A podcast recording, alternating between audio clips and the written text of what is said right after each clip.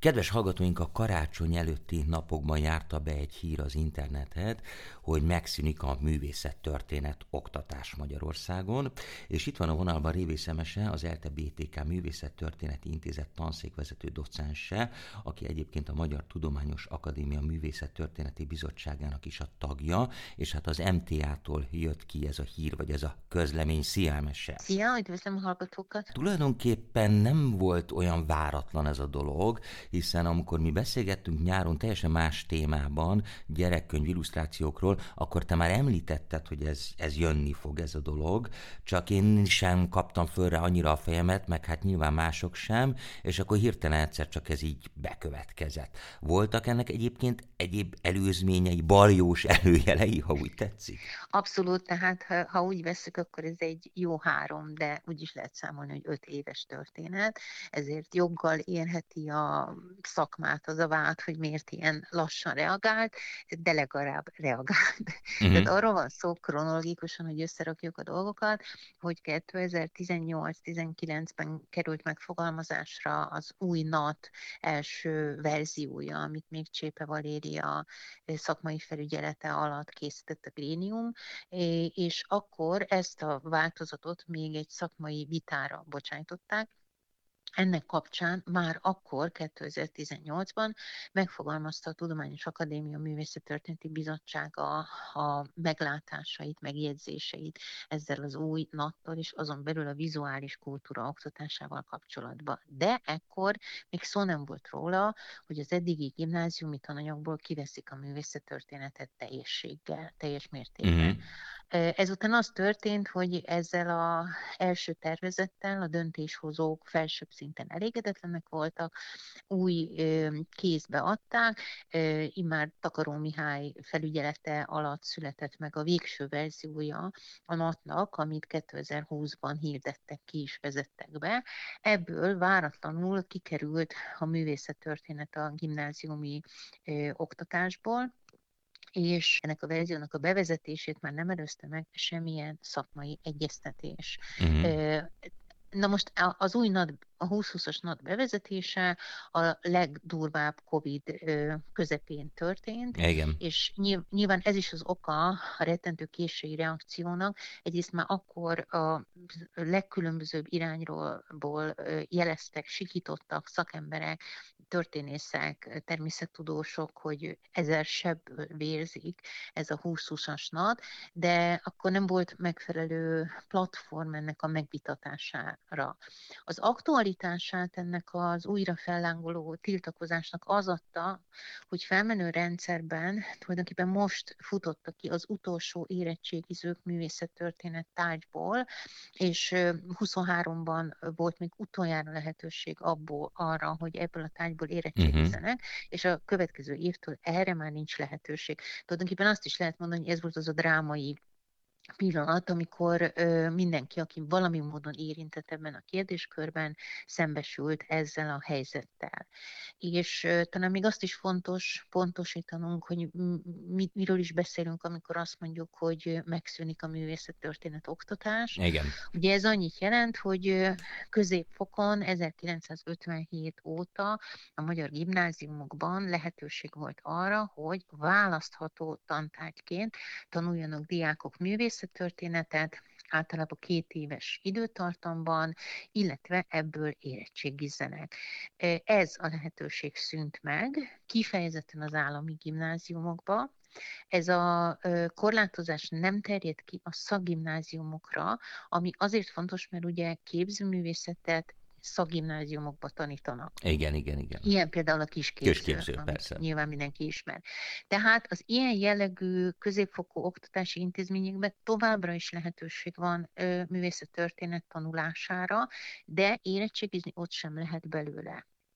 Amit még fontosnak tartok megjegyezni, hogy ezzel együtt ez a döntés csak az állami gimnáziumokra érvényes, tehát az alapítványi gimnáziumokban és az egyházi gimnáziumokban elvileg továbbra is van lehetőség arra, hogy művészettörténet tárgyat tanuljanak a fiatalok, de érettségére ott sincs lehetőség. Ezt azért fontos kihangsúlyozni, mert ez a versenyhelyzetét rontja immáron több egyszerre, hogy halmozottan az állami oktatásnak. Uh-huh. Világos. Szóval valahogy az ember a saját felelősségét keresi ebben. Nyilván én mondjuk, mint kultúra kommunikátor, vagy te, mint egyetemi tanár, tehát, hogy hol rontottuk el, valahogy akkor nem hangsúlyoztuk eléggé, hogy miért is fontos ez. Tehát valószínűleg valamilyen döntéshozók, nem tudom, emlékeikben azért, hogy igen, a Jónador meg a Korintosz oszlopfőt meg kellett tudni különböztetni, és kb. ennyi volt az egész. E, és igen, tehát, hogy, hogy valahogy itt van a kutyálás, hogy, hogy nem mondódott ki ez, hogy valahogy ez ugyanúgy a kultúránk része, mint az irodalom, de egyébként hozhatnám a reáltárgyakat is, hiszen egymás nélkül ezek soha nem is léteztek, nincsenek is, furcsa is ezeket időnként ugye egymás nélkül tanítani. Nyilván a művészettörténet valamilyen formában meg fog maradni a történelem, a klasszikus történelem oktatásba, hiszen anélkül nem lehet tanítani az egészet, se a felvilágosítás, se a barokkot, se semmit. Nyilván a ókori kultúrákat meg egyáltalán nem, de az, hogy erről így eltevődik a hangsúly, ez mit fog eredményezni, vagy mit, mit fog jelenteni? Na várja, most legalább három-négy Ez igaz, bocsánat. Hadd had próbáljak sorban válaszolni rájuk. Tehát a mostani helyzet szerint az, amit mi klasszikus művészettörténeti tudásanyagnak tekintünk, és ez alatt én azt értem, hogy az érettségizetteknek némi fogalma legyen arról, hogy mit jelent az, hogy gótika, ki volt az a Ripronai József, és nem tudom én, Leonardot nagyjából el tudják helyezni időbe, és valami képek fölrémjenek nekik róla, túl a Monalizát. Tehát ezt az alapismeretet eddig tételezzük fel, hogy két év alatt tanították meg, most erre 12 óra áll rendelkezésre az új vizuális kultúra tantárgyon belül. Mert hogy az történt, ugye, hogy az új NAT tulajdonképpen nagyon ambiciózus módon ö, ígérget mindenféle tudásokat, amiket meg lehet adni a fiataloknak a vizuális kultúra tantárgyon belül, csak hogy ez nagyon nem reális, mert ezt a tárgyat, ezt 9 tizedikbe heti egy órában tanítják. Na most heti egy órában kéne rajzolni, tárgyakat alkotni, design szemléletet elsajátítani, tárgykultúrában tájártasságot adni, plusz még a művészetörténeti alapismeretanyagot is megtanulni, ez fizikai képtelenség. Tehát mindenki világosan látja, hogy ez egy látszat megoldás, hogy az eddig művészettörténet beletolva a vizuális kultúra ö, tantárgyba. Tehát ez a, ö, ez a jelenlegi helyzet. A kérdésnek a, a másik része az, hogy mennyire gondoljuk úgy, hogy része az általános műveltségnek a művészettörténet is. Itt mindjárt visszakanyarodok oda, amit kérdeztél, hogy hogy is eshetett ez meg. Nyilván, hogy elfogult vagyok, hmm. mint olyan szakember, aki milyen hisz, és a szakmájában is ahhoz nagyon kötődik érzelmileg is, intellektuálisan egyaránt. Azt is gondolom, és ezt talán sokan osztják, hogy a jelenlegi kultúránknak egy nagyon nagy része képi kommunikáció. Erről hallottam olyan adatokat is, hogy 70%-a a kommunikációnknak képekkel zajlik, én ezt nem tudtam ellenőrizni, de elég nyilvánvaló, hogy nagyon nagy súlyjal esik latba a kép. Hát, és bocsánat, hogy beleszólok, de hogy a fiataloknak a kommunikációja, hát ott az, meg az, az igen, szinte százszerzelékben. Tehát aki valaki látott igen. kamaszt, ahogy pörgeti a telefont, ott látja, hogy a TikToktól kezdve az Instáig, végig, de elég, hogyha csak mondjuk azokra a hírportálokra gondolunk, amit mi magunk nézegetünk, tehát a képek, ennek rendkívül nagy szerepe van a figyelem felkeltésben, az áruk értékesítésében és egyáltalán a gondolkodásunk manipulációjában. E, ez az, ami önmagában már indokolta kéne azt tegye, hogy e, a jövő nemzedéket felkészült tegyük vizuálisan, a képek befogadására, a képek értelmezésére, arra, hogy értő módon ö, lássuk azt, amit látunk, annak az érzelmi és intellektuális rétegeit egyaránt. Tehát ez, ez önmagában fontossá teszi, úgy gondolom, a művészettörténetet. Én a művészettörténetre úgy gondolok egy kicsit, mint az irodalom történetre, és ugye így csúszik el a dolog. Mert a mai magyar gondolkodásban senki sem vitatja, hogy a, egy érettségizet alapműveltségéhez hozzátartozik valamiféle irodalomtörténeti jártasság. Ismerje Balassi Bárintot, ismerje Arany Jánost, Petőfi Sándort, és nem tudom hol a vége, mondjuk Kosztolányit még, igen. Már a kortársaknál nem biztos, hogy ez ilyen egyértelmű. Tehát az, hogy a szöveges kollektív tudást azt tovább hagyományozza a középfokú oktatás, a gimnáziumi oktatás, az mindenki számára nyilvánvaló. Kérdezem én azt, hogy miért nem ugyanilyen nyilvánvaló a vizuális közös kincs megőrzése és továbbadása. Az, hogy ugyanúgy része az általános műveltségnek Shakespeare, mint Rembrandt, Riprónai és Kosztolányi, Ottlik Géza és Abanovák Vilmos, vagy folytathatnám még, és mondhatnám Picasso-t is, vagy egyetemes művészt is mondjunk. Tehát számomra ezek egyenrangú tudás szegmensek, és az irodalomtörténetet ugye azért tartjuk fontosnak, mert úgy véljük, hogy a, aki ennek az ismeretnek a, a tulajdonában van, az értő olvasóvá válik, tehát a befogadás szempontjából fontos, Igen. hogy használja az irodalmat, hogy tudja értelmezni a veretes irodalmi szövegeket, és ő maga is, amikor szövegek megfogalmazására kerül sor, akkor a magyar nyelv ízesebb és emelkedettebb formáját tudja használni.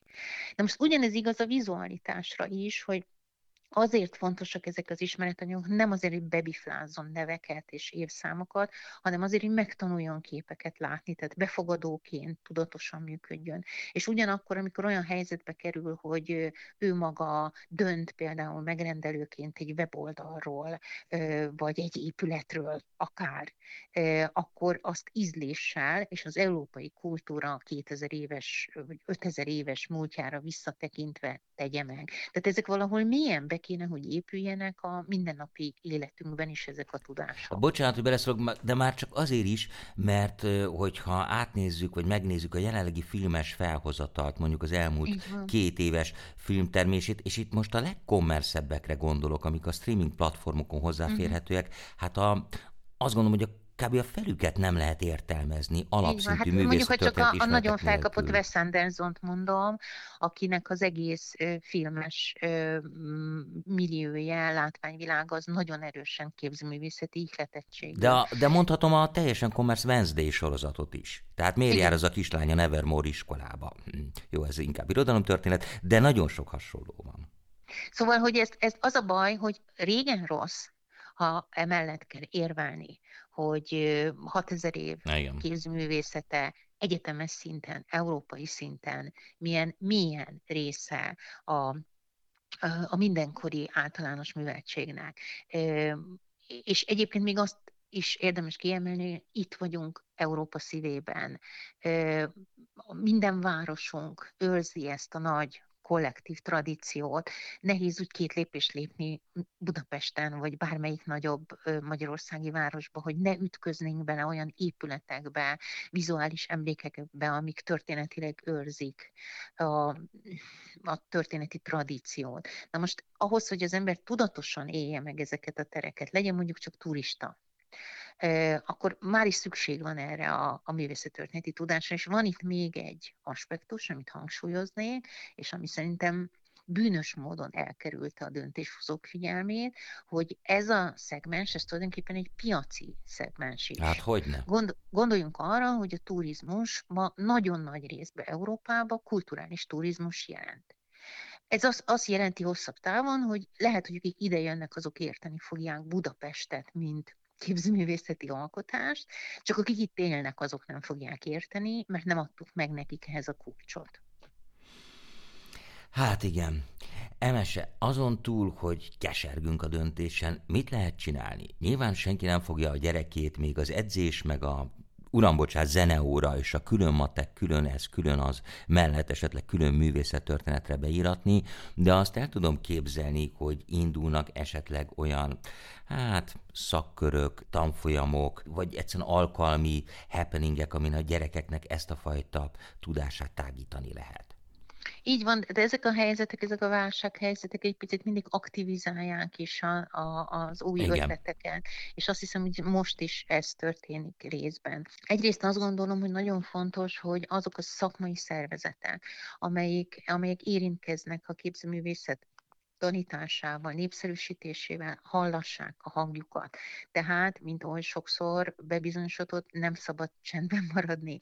Mondani kell, tiltakozni kell, ki kell fejteni az ellenérveinket, akkor is, ha senki nem beszélget velünk, ahogy ez egyébként mostanában történik, akkor is le kell fektetni a legfőbb érveinket. Ez az egyik.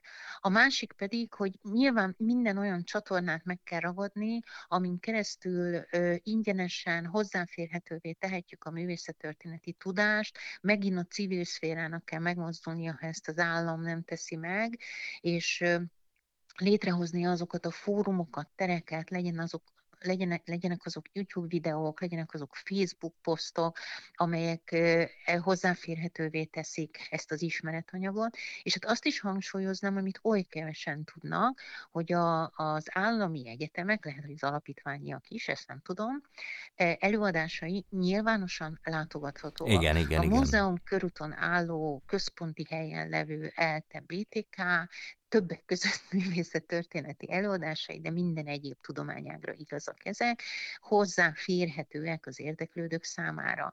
Tehát demokratizálni kell a, a tudást minden módon, hogy fölkeltsük iránta az érdeklődést, hiszen ezzel teremtjük meg a képzőművészet mindenkori közönségét. Ezzel biztosítjuk azt, hogy jövendőbeli Renoir kiállítások előtt is olyan sorok kígyózzanak, mint most a Szépművészeti Múzeum előtt. Pont ezt akartam mondani, hogy azért egyébként, hát maguk azok az állami intézmények, lásd Szépművészeti, lásd Műcsarnok, lásd Nemzeti Galéria, és mondhatnám a vidéki galériákat is, hát rendkívül sok olyan nyilvános tárlatvezetés, ifjúsági program, gyerekprogram van ezeken a helyeken, amik mind-mind beavatók, és mind-mind kitágítják a gyerekeknek, meg a fiataloknak a, a látókörét szerepét. És, hát és nagyon... nem csak a fiataloknak, hanem az idősebbeknek is. Hát arról Igen, nem is én beszélve. Így, így érz, érzékelem, hogy, hogy elég széles, az ér, széles körű az érdeklődés minden iránt, ami vizualitás, ami, ami múzeumi művészet, és ugye itt még nem beszéltünk a kortás művészetről,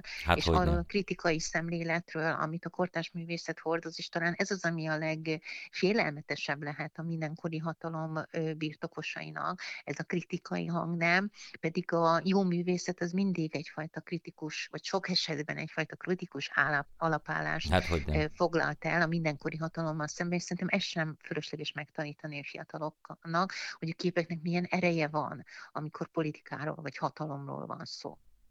Hát, ez egész biztosan így van.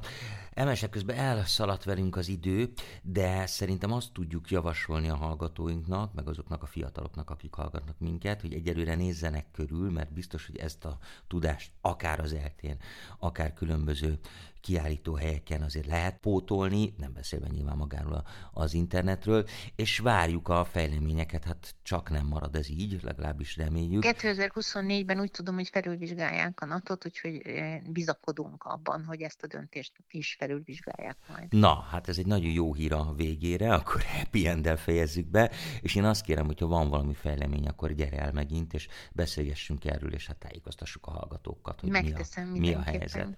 Jó, van, Emes, nagyon szépen köszönöm, hogy itt voltál. Révész Emese volt a vendégem, az ELTE BTK Művészettörténeti Intézet tanszékvezető docense és a Magyar Tudományos Akadémia Művészettörténeti Bizottságának a tagja. Nagyon szépen köszönöm. Köszönöm, viszontlátásra.